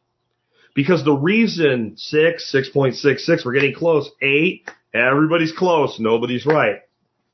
Um, prevents the washing not of nutrient just going away, but through and down into the subsoil where the plants can't get to it anymore. Eight close, not quite there. Four from Pam, little low, eight's a little high. Uh, we'll keep going though. Now I'll tell you. 7x. A pound of biochar, will hold just, uh, Leaf DC, Leah Defsey, Leaf Desi says seven pounds. And I think I'm going to give her credit because by the time lag, she said it right when I said it. No way she would have got it. Seven pounds. Seven pounds. So that's just under a gallon. 8.3 pounds to the gallon, I think. So 1.1 pounds, call it, holds a gallon of water. So for every 1.1 pounds of biochar that you incorporate into your garden or your farm, you can hold an extra gallon of water. People buy like uh, expanded shale that doesn't even come close to that just to reduce irrigation requirements. And you can make biochar from anything. Starting to sound pretty cool, isn't it? And I want to just say one more time before we move on. Some of these places in, in the Amazon basin, we know that that soil was made 500 years ago or more. In fact, all of it was made that long ago or more because we pretty much wiped out the people who made it about 500 years ago. Some of it has been pretty much just left there for a thousand years. And when they find it, they can plant into it and it still grows. It holds that. Remember, what did I say? What are the three? Do you want your A plus? Build, hold, increase. Nature will increase if we build initially and hold infinitely. Nature will do the, even that one centimeter. In fact, this is something I just picked up today. Now I think this can be abused, this fact, and it probably is. They're mining this soil and selling it as potting soil. It's a horrible thing. But what they're finding is they take some of it, and if they don't go like all the way down and take it off, they skim it. Then soil builds on top of it relatively quickly that's extremely fertile. That's the biology spreading into it. So what happens is once this stuff exists, all that humus that comes down, it actually is taking the biology up into the humus. If you build and hold, nature will increase. That needs to be in a book somewhere. I'm probably not going to write a book on soil fertility. If you build and hold, nature will increase fertility. That's just the way nature works. But you have to build and you have to hold. Okay? So, I also want to talk about like biochar. What is it? And what are the outputs? I, I'm going to tell you that there's some kilns. I'm going to be covering a lot more of this in the future. It's a fascinating subject for me. But there's actually four primary outputs when you make biochar, and all of them are useful. In a small backyard kiln, right, like a cone kiln or a pyramid kiln or a top, top, I don't remember, you light it from the top, it's a barrel thing, uh, with a second barrel on the inside. All of those you're pretty much going to get one major output, and that is biochar. You will also get heat. We'll get to that in a second, but there's going to be limits to what you can do with it. But when we scale up and we start, we start to go into commercial level production, which is where all this is headed in a huge way. There's two other outputs that we get. One is what we call wood vinegar. You probably have wood vinegar in your home, in your pantry. You call it liquid smoke. And the liquid smoke you have is, uh, goes through a distillate process, a second distillate process to clean it up because you're going to consume it. It has to come from certain types of wood. Uh, specifically, generally they consider it wood that bears a fruit and a fruit could also be a nut mass. So hickory would be an example. Pecan would be an example. Applewood would be an example, right? So that's for human consumption. But wood vinegar comes from any woody mass that we make charcoal out of including things like, did you know you can make biochar out of walnut husks, pistachio husks, wood chips, pretty much anything that's corn cobs can make biochar. It doesn't have to be from a hardwood or a softwood. And bamboo is one of the best things in the world to make biochar from. And it's completely renewable. You cut it, it grows back. You cut it, it grows back. You cut it, it grows back. That's why people are so in love with it for building and floors and stuff like that, cutting boards and what have you, because it's such a renewable resource.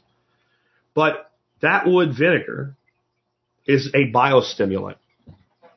Your mind is about to, like, I think, pop in this episode if you fully take in some of what I'm telling you that we've ignored, that we've had access to, that cultures in Asia have known this forever. If you take a very small amount of wood vinegar, four milliliters to 25 milliliters, and add it to about a liter of water and spray it on a plant, it will massively reduce the amount of pests that will attack it. They don't like it. It forms like a little bit of like a wood tar. Smoke. Think about smoke. Bugs don't like smoke. They don't like the smell of smoke. They run away from smoke. They stay away from smoke. You sit around the fire. If it's not a big billowing smoke that makes you choke, just a wafting smoke, the mosquitoes leave you alone. It works so well. The one big caveat is if you're, if you're putting it on a plant that produces a flower that needs a pollinator, make sure you stop doing it and you don't do it too close to when you need pollination because it might actually even chase the pollinators away. But it's also a biostimulant. What does that mean? It makes plants grow. How about this? One of the reasons that California is so screwed with its forests is this misguided hippie bullshit that we can't let anything burn anymore. We can't let anything burn anymore. The most amazing biological thing that you can look at in California, in the western United States, is a sequoia and a redwood. Do you know they will not even produce a seed unless they're exposed to smoke? Proper burns in woodlands, big mature trees, they don't burn. How many here in the live chat have ever been into the wilderness, been into a big forest, seen giant trees from the redwoods of California to maybe the giant ponderosa pines in Colorado at Rocky Mountain National and the tree's bark is covered in soot. I'll have to dig through some of my pictures. I have a picture. It looks like I'm holding up a giant tree. It's a huge ponderosa pine and you can't even see the stump that the other tree came from. And what happened is the, the big, the one, the one that looks like I'm holding up is totally black. It's a giant piece of, you guessed it, charcoal. It really is. It was dead. When the fire came, it did burn and it was weak at the bottom. So it fell. Check this out. This is cool as shit. It fell and the branches at the top where it hadn't burned locked like a deer's antlers with this tree that was still alive and it fell up against it and the living tree is holding the corpse of a dead tree off the ground a couple of feet.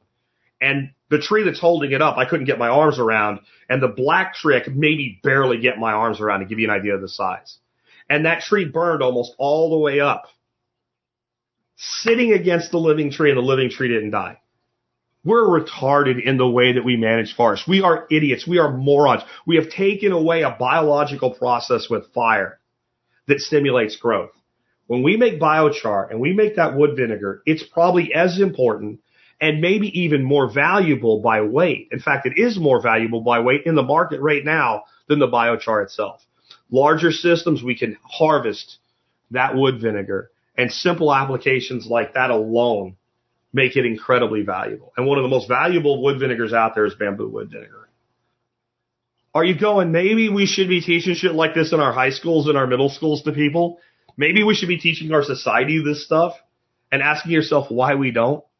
And by the way, any fun about we are going to use this as excuses to cut down trees. Drive around, drive around your neighborhood, look for brush piles, wood chips. Look at all the material that's there. Look at just prunings. Look at waste products like again corn cobs, nut husks, bamboo trimmings. Look at what sawmills throw away. We never have to cut a single tree down for the purpose of making biochar. All we have to do is take any product that we can't use for anything else effectively and make biochar and we have enough. Maybe. I'll get to that too and the opportunity that's in this. There's one more off put. One of the reasons that we get this incredibly efficient burn is that it makes wood gas. We call that syngas. S, not sin, S-I-N, like the devil made me do it. S-Y-N, syngas, synthetic gas. Well, we don't, it doesn't all burn. It doesn't all, let me put it a different way. In the right system, it doesn't all have to burn. It can be harvested and burned to do work, or it could be harvested and bottled and pressurized to do work later. Nana City Farm, I got your question even though you didn't use, uh, I don't think it's a question, but it's a good point. I'll make sure we do it.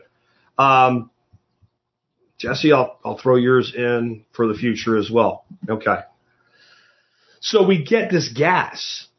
Now, if we were doing something like making biochar on a farm or in a greenhouse operation, we could save this gas and use it to generate our own electricity or to run a vehicle or to run equipment or to run electrical equipment on a generator.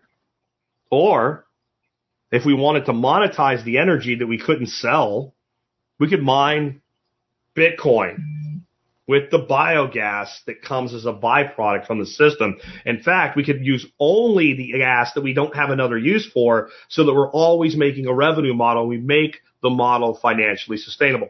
Don't worry, I won't turn this into a Bitcoin breakout. That's all I'm going to say. We could do that. Either you understand how valuable that is or you don't.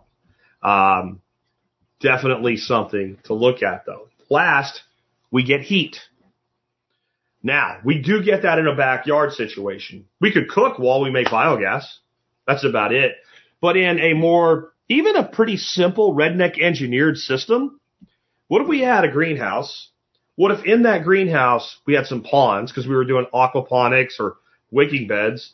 And what if when we made biochar on cold days, we simply made some level of a water jacket, something like that, some way to heat water in pipes and circulated water out of the pipes around whatever our kiln was and put warm water back into the ponds, creating a thermal battery that kept the greenhouse warm overnight. We might even run the kiln inside the greenhouse at night to keep it warm, just as an example. But if you're making heat, you have the power to do work. You could use it to dry things. You could have a system that's burning something that's not dry enough to make good biochar, but the residual heat is used to dry the next batch. Think of all the ways that heat can be used and how sometimes heat's a problem. I don't want heat in my greenhouse in August, but what can I do with it? So there's four major outputs, biochar, wood vinegar, syngas, and heat. Oh, by the way, all these assholes, right? I'll get to that. That'll be my last piece. I'm going to save this for a second but the Bill Gateses of the world. They want a lot of biochar now. I'll tell you why in a minute. Before I do, I want to point something out. You might be like, Jack's fully gone, fully gone, and he's consumed the biochar infused Kool-Aid. By the way, they make drinks with charcoal in them. I'm just saying, like literally on store shelves now. Um, no, I want to be clear something. Biochar is not the solution. It's a solution.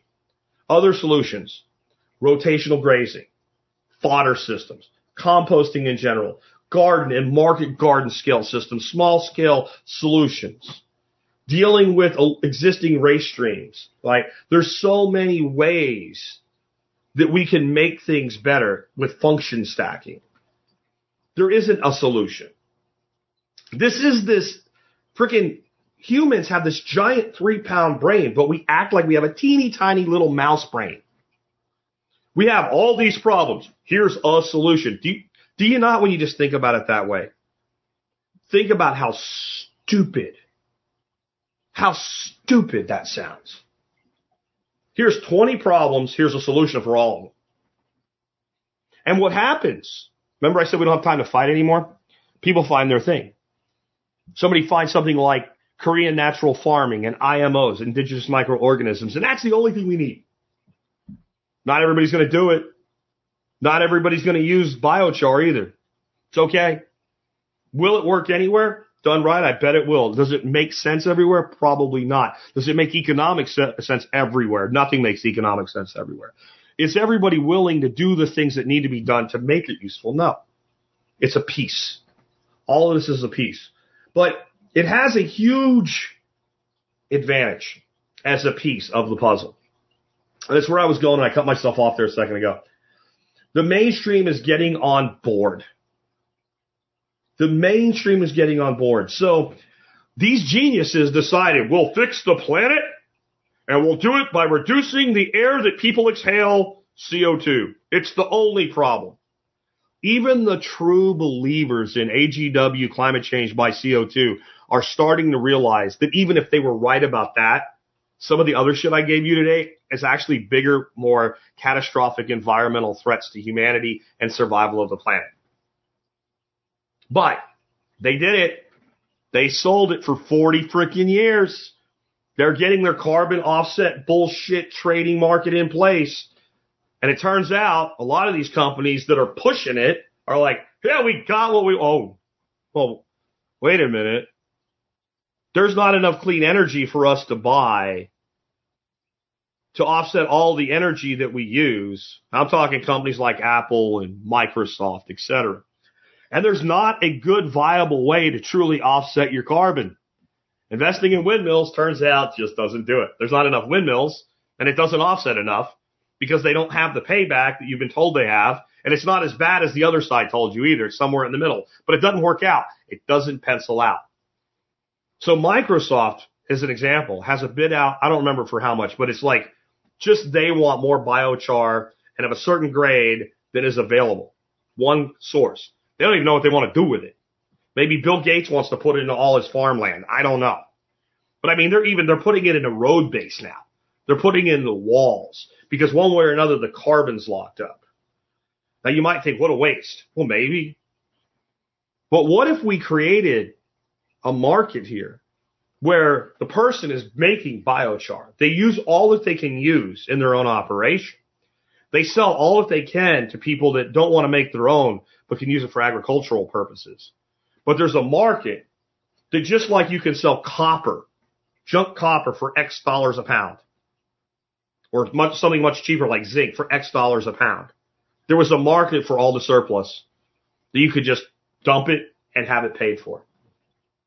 And the better you made it, the higher quality, the higher the grade, the more you could get for it. I can't go into that today. We're already an hour and 20 minutes deep, but that's coming.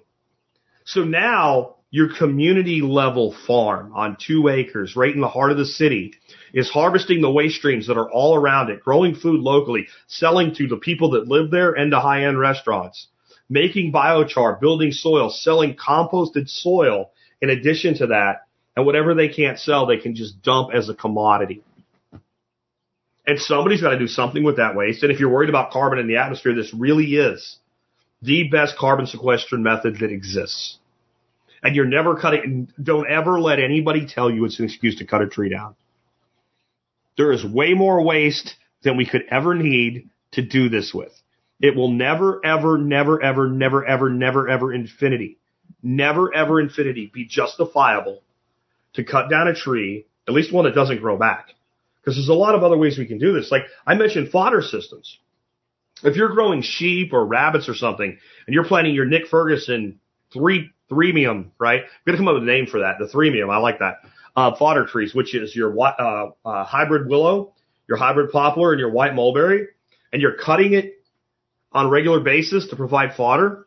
What you're gonna find is that you're cutting a lot of leaves and really small stems that your animals eat, and you're cutting stuff that's like as big as your thumb, maybe as big as your wrist, that the animals don't want. You make biochar out of it, and it's a carbon, not carbon neutral this is carbon negative.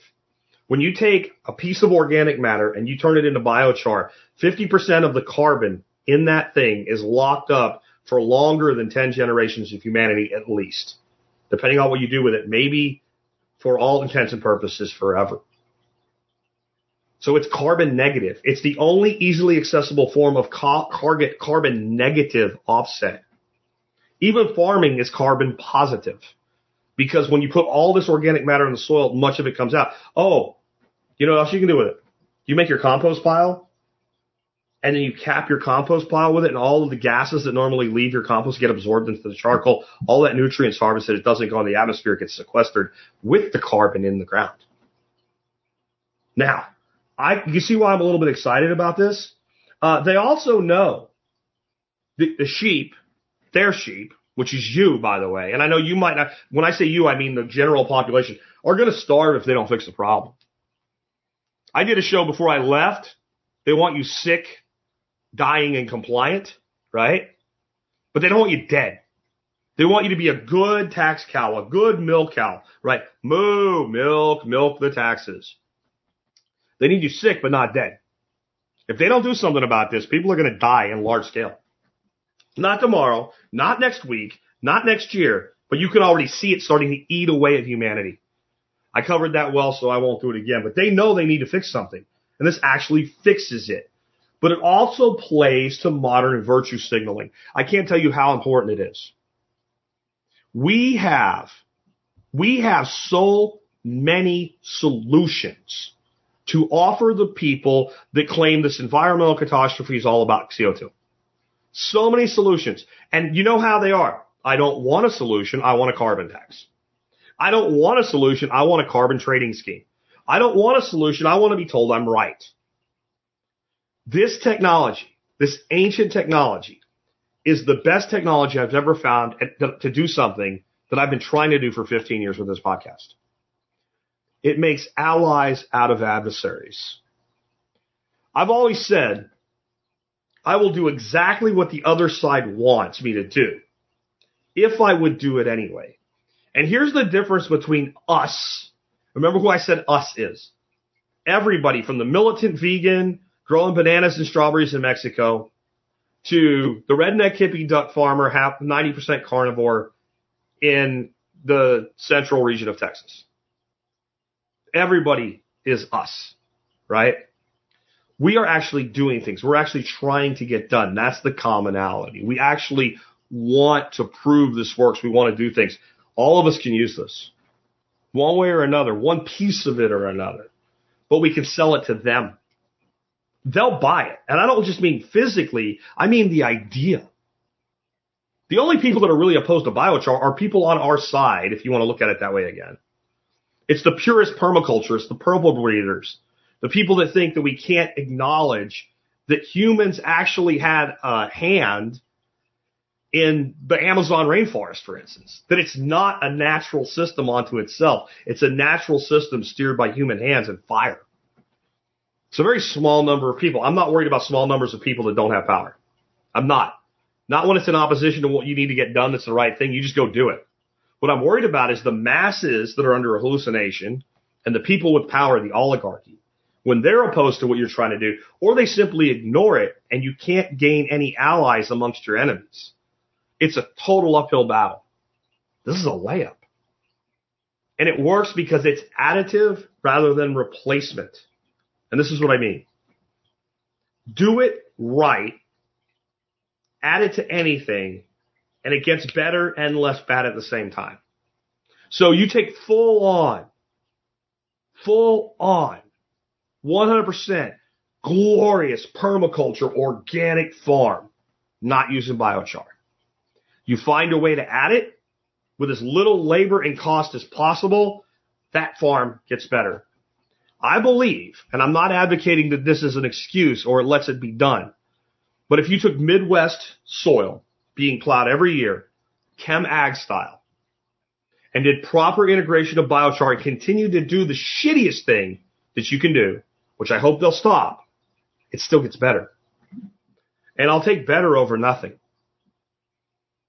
I'll take absolutely better over nothing any day. And we do that by making allies out of adversaries. Let me give you an example of how you can take an existing system and instead of saying you have to do something radically different, Jack, with your duck farm, how I'm going to implement this now that I fully understand it. I have a little kiln. I've had it for a couple years. We used it at one of the, the workshops. We made some biochar. Half of it's still in a bucket. I made one batch of it. I realize how stupid I am now. I have all this material I can make biochar out of. Every week I can make another batch of biochar. Okay? Every week I can make another batch of biochar. Every single week. And it's not a lot of work. Basically, you take this metal thing and you throw wood into it. I'll do a video on how it works. There's plenty of videos. I have tons of resources in the notes. You can look up and see how it gets done. But you light it, it starts burning. You keep adding material until you get it full. You let it burn to a certain point. You take a garden hose and you spray it down and then you break it up, which after you spray it down, it fractures, it gets easy to break up and you want it in relatively small pieces. If you really want to make it into small pieces, people do things like beat it in a bag with a hammer. People make crushers. But I found a guy, I have, his name's Michael Whitman. His company's called Blue Sky Biochar. Best speaker I've heard on it so far. Not the, he's very smart. Don't get this wrong. I've seen some people I think are more, uh, academic than him, though he's highly academic, but the best backyard level, hey, this is how and what and why. And he was on a podcast. He said, you just, he has a Stihl leaf vacuum, Stihl like Stihl chainsaws, and has a bag on it. The bag is high filtration because the problem with this stuff is it's dusty. You can eat it. You can rub it on your skin, but you do not want it in your lungs. That's bad, bad shit. But the bag on it, since it's designed to be used like for vacuum up leaves and yard waste and all, it has to be used in residential situations, commercial situations. Um, it's very high filtration. So he just sucks it up with that and you get perfectly busted up biochar in the bag. I have a, some other ways to do that. But you got to break it up. You want it to be relatively small and then you do whatever you're going to do to implement it. And I make compost. I make compost because I take the litter out of my greenhouse, my greenhouse, my duck house once a year and I make three giant piles of compost and it takes about three months to make. I never turn it. I use Johnson Su like method and then I apply it throughout the year. At the end of the year, I take whatever's left, I put it on my gardens and I do it again. All I have to do is make biochar. And every time I add to my deep litter mix in my greenhouse, put down about a bucket of biochar in my greenhouse, or my, my, I keep saying that, my duck house, my chicken coop. That's all I have to do. I don't actually have to do anything else. My animals are going to eat some of it. Now I don't have to add it to their feed. They're going to find it. They, animals seek out and eat charcoal. If you know that. So now my ducks and my chickens and my geese are going to eat some charcoal. They run all over my property and they poop out perfect little pockets of biochar. So over time, long time preference, my animals will cycle some of the biochar throughout the entire property. But what happens when I make compost? It's already there. Oh darn, I have to sit outside at my fire pit and drink a beer while the sun goes down for a couple hours or do a school lesson with my grandson where we build a fire together. Gee, that's hard. Guys, that's all I had to do. Everything that's already in place, the entire system is already set up. All you find is the insertion point. And I believe if you look hard enough with a little creativity, you could probably, if you have a good system, you can find an insertion point. Now, here's another thing that we can do. Here's another thing that we can do. I have a pit. I throw all our food scraps in it, all of our kitchen waste, some excess carbon. I throw all my water plants I feed my ducks and chickens into it. And when I make my compost, I take some of the litter, I put it in the in the big ring that I build to make my compost. I wet that down, and then I take a shovel full or two, and I add it to that, and then I take another layer from the the duck house, and I keep doing that and alternating them. Yeah, and some stray carbon and stuff like that too. I do this with. Okay, so I can also throw biochar into that pit. Again, now I'm going to get more consumption by the animals, more depositing. And I'll get your question, trial and error, in a Q&A session coming up in just a second. Good question, but it's super easy. It's not even a problem once we do the types of things I'm saying. But before I turn corner to Q&A, what else can we do? Biochar aside or with biochar. What I love about a topic like this is it cracks your brain open. I spent four hours driving down to Bastrop, Texas last Wednesday, and I, I researched before I left. I found everything that I could listen to that seemed like it was great to listen to on the way down. And when I got down there, Ken Berry looked at me. He was back in the green room for the speakers and he said, you look like you're onto something. Not on something, onto something. And I'm like, I need an effing whiteboard. The ideas that I have of how to tie this together, to monetize this, to create going concerns with it are insane. I gave you 1% of what's in my head today. I'm not even exaggerating. I gave you 1% of what I could give you on this topic today in an hour and a half. And I've just gotten started. I love this. And even if what you come up with is, you know, outside of this, if it, if it cracks the brain open, the mind open, if it changes the thinking, you know, just when I figured out, holy shit, maybe they didn't grow horizontal, they grew vertical. It's paradigm shifting. It's absolutely paradigm shifting shifting. All right. So let's take a few questions. I'm going to go fast with them. I'm going to go, I'm going to take trial and errors first. This is a great question. How do we keep it out of our animals' lungs? If we're mixing it into litter and things like that, it's not a problem. It's when you're bashing it and mixing it and whatever. It's also really takes in moisture really fast. So if you're spreading it into your litter or mixing it into food or something like that, it's going to absorb moisture you might want to take your bucket that's for that purpose and let it sit for a few weeks to even a few months, longer time horizon. Because even just sitting out in the atmosphere, it begins to start absorbing mo- moisture in time. I can tell you the stuff that I have left over from a couple of years ago has plenty of moisture that it's taken out of the atmosphere. I can tell just when I touch it and when I feel it. When you make biochar initially, if you did it right, again, it, it sounds almost like glass crystals or ceramics or something like that when you when you m- mix it up. And this it did when we made it, and now it sounds like thudding because it's got moisture in it and it's not completely dried out anymore. So it won't be a problem if you do it that way. Let's see what else we got. Um, K-Bong says, and who owns Roundup now? A German chem company, Bayer. That's correct. Uh, we can stop hammering Monsanto is the worst company on planet Earth because they were wholly purchased and absorbed by Bayer. So Bayer, same people that make your aspirin are now probably the most evil company on planet Earth. Space Girl said, could creosote be used like biochar? No. Creosote is tar. Basically, it's a tar byproduct from the burning process. So no, it does not work like biochar. I don't know if diluted, it might not serve the same similar role as wood vinegar, but I doubt it. It's pretty icky shit. Uh, what about in the bottom of a rabbit cage?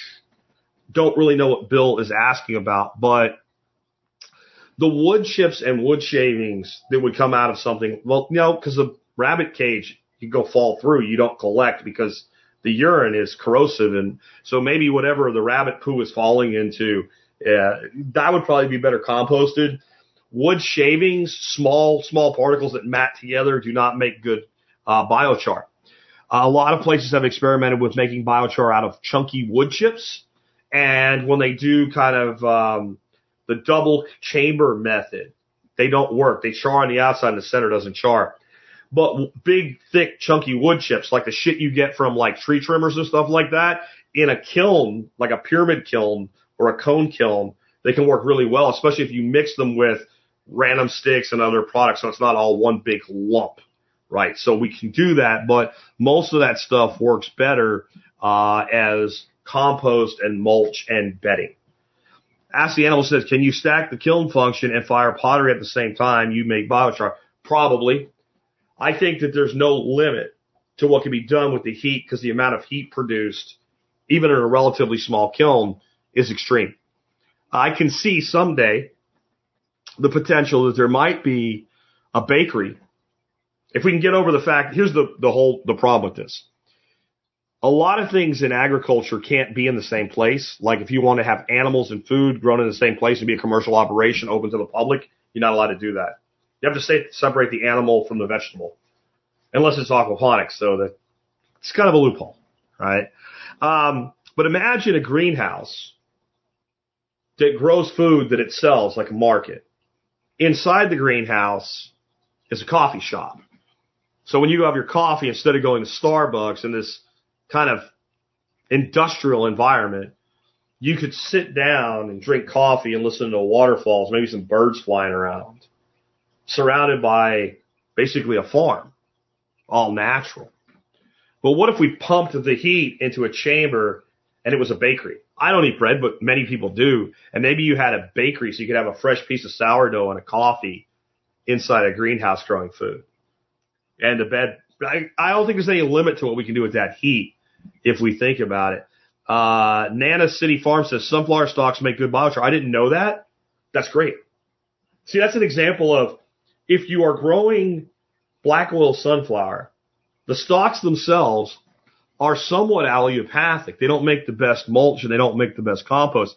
You put it through the biochar process and those allelopathic, that means they inhibit the growth of other plants. Some plants are allelopathic. What they're doing is they, they secrete this and it suppresses the growth of competitors. And it's not persistent. It doesn't last forever, but it's not something you really want to be making compost out of. Like, you know, black, um, black walnut is an example, something you don't really want to make compost out of. So you put it through the biochar process and it would be fine. And honestly, I have huge wild sunflower that grow around here all the time and the stalks are bigger than my wrist at the end of the season. I should just throw them in the fire pit. Apparently, I could be making biochar out of them. Jesse says, how about Buckeyes? They do say there are certain toxic things that you don't want in your biochar stock. I don't know if Buck, because I know Buckeyes can be toxic. I don't know if that would be uh, one of them or not. We'll ask that when I have experts on, because boys and girls, we're going to have some experts on on this subject. Josh says leaves and lawn cuttings. No, no. Now you're back to kind of being matted up. Those are there's other functions that we can do with those. Um, Green Country says pump your water into insulated in-ground tanks. Hold it for use on the hot side of a TEG when you need electricity. Yeah. Again, however we can harvest and use the heat. You could pump the heat into the ground in a passive greenhouse, uh, just like you do with a solar thermal geothermal battery where the ground actually slowly radiates heat over time to keep it warm. So you weren't constantly in a cycle of needing to produce. There's a lot of things we could do. Um, Mark says, I saved the black charcoal from a wood stove by screening. Same as biochar. Thanks. Maybe, maybe not. It depends. How is that charcoal produced? The way you can really tell, you should be able to take good biochar, and unless it's really a huge piece of some really hard source material, you should be able to just crumble it in your hands. And again, it should sound like glass crystals to a degree. So I believe that when you pull charcoal out, some of it would be biochar, some of it would still have quite a bit of the organic matter left in it, but none of it would be harmful. And it still needs to be treated the same way biochar is with, you know, making it ready for soil inhabitants. Faith says, does biochar have a place in the function of unbinding phosphorus so that rock phosphate isn't needed? I bet it does. I think we need people like Dr. Elaine Ingham to investigate that. Definitely. I think that biochar might have a role when you mention phosphorus in these awful, horrible phosphate pits in Florida that are full of radioactivity and binding up and fixing a lot of that. Anyway, guys, I hope you enjoyed today's show. I felt like it was pretty fire. And I'm telling you, we just scratched the surface. Don't worry, I will not change this into, hi, this is Jack Spirko with the Biochar podcast. But we are going to do a series over a couple months, maybe every other week, uh, bringing in some experts on this technology. Michael Whitman, I'm definitely going to get. There's another gentleman named Bob Wells. For those that remember, we worked with Bob Wells uh, Nursery, totally different person. He seems pretty amazing. There are some people that are really freaking switched on with this. And the beauty, yes, yes, TC, uh, TCG Joe says phosphorus, phosphate pits are radioactive. Yes, they are. Remember what I said when they put the phosphorus on the fields? I don't know if you got to the beginning that they're putting uranium. They're putting uranium on the farm fields. 12,000 tons globally a year go on our farm fields of uranium. Well, most of the uranium doesn't go on our farm fields in the phosphate fertilizer. It stays behind in the residue after the phosphates are extracted. And those horrible looking, disgusting pits horrible looking, disgusting pits in Florida. Just look up phosphate pits, Florida. They're highly radioactive. Now they're not radioactive like enriched uranium, but you don't want to spend a lot of time around them. Yeah, they're radioactive. There may be a way to clean up a lot of this mess. And one more before we go. Does it have to be stored airtight? No, it does not. Uh, but one more before we go. We have a huge amount of phosphates available for agricultural use that we don't use for agricultural use. Our poop. And there's a lot of ways to change that, but let's be honest, most people like the convenience of you take a poop, you flush a toilet, it goes away. Yeah? It's very difficult to work with sewage solids. And there's all kinds of icky shit in there besides the poop itself. All kinds of chemicals and all they are developing technologies that will let us take these biosolids and turn them into biochar and lock up that ickiness and possibly figure out how to harvest that phosphate without radically changing the way people live as far as where your poop goes. Because there's simple solutions to that too. But, you know, I'm too civilized to, deal with my own waste. My God, what am I? A sheeple? Those people work for me and they want flush toilets too, right? So there are all types of things that we can do with this. Real quick, if you did like this show and you like the work that we do, there's quite a few ways you can support us. Uh, one of those would be become a member of the MSB. And I'm just saying, if you went to the website right now, the survivalpodcast.com, and you scrolled down, you'd see a post that says my resources that I provided from the greater reset presentation I did and you might find a discount code there and you might be able to become a member for even less money And it really pays for itself then. I'm just saying. So think about becoming a member. The other way is do your online shopping at tspaz.com. T-S-P-A-Z, tspaz.com. Today's item of the day, the Etekcity laser grip, grip digital temperature gun. It's basically a thermometer. You point at a thing, you pull a button, a little red light hits it, tells you what the temperature is in either Fahrenheit or Celsius. So many things to do with it. You can read the article, but I have a project for all you permaculturists, all you homesteaders, and all you homeschoolers. Make biochar, but what else could you do? You could see how hot your biochar is burning. Yes, it'll do that. Hold on. You don't have to make any biochar for this project. Go around your house, outside your house, various times a day, and look for microclimates. You know what microclimate is? When I left Wednesday morning, it was almost below freezing here, but not quite. But there were microclimates where it was. When I went out, I noticed that my Challenger, right, my hood was wet and my roof was frozen. That little difference between the hood and the roof on elevation alone on the car and the metal surface created freezing, not freezing. Well, you take this thing around and you do things like measure the temperature of your south facing wall of your house versus a north facing wall. Do it in the morning, the afternoon, and the evening and record that information. And then look for microclimates all over your property. Where is it cooler? Where is it warmer? At what times of year? And then take those kiddos out, you homeschoolers or not homeschoolers as well, and make a project out of it. They love this thing and it's harmless. Don't shoot it in anybody's eye, but other than that, totally harmless. There's so much you can do with this and how accurate is it?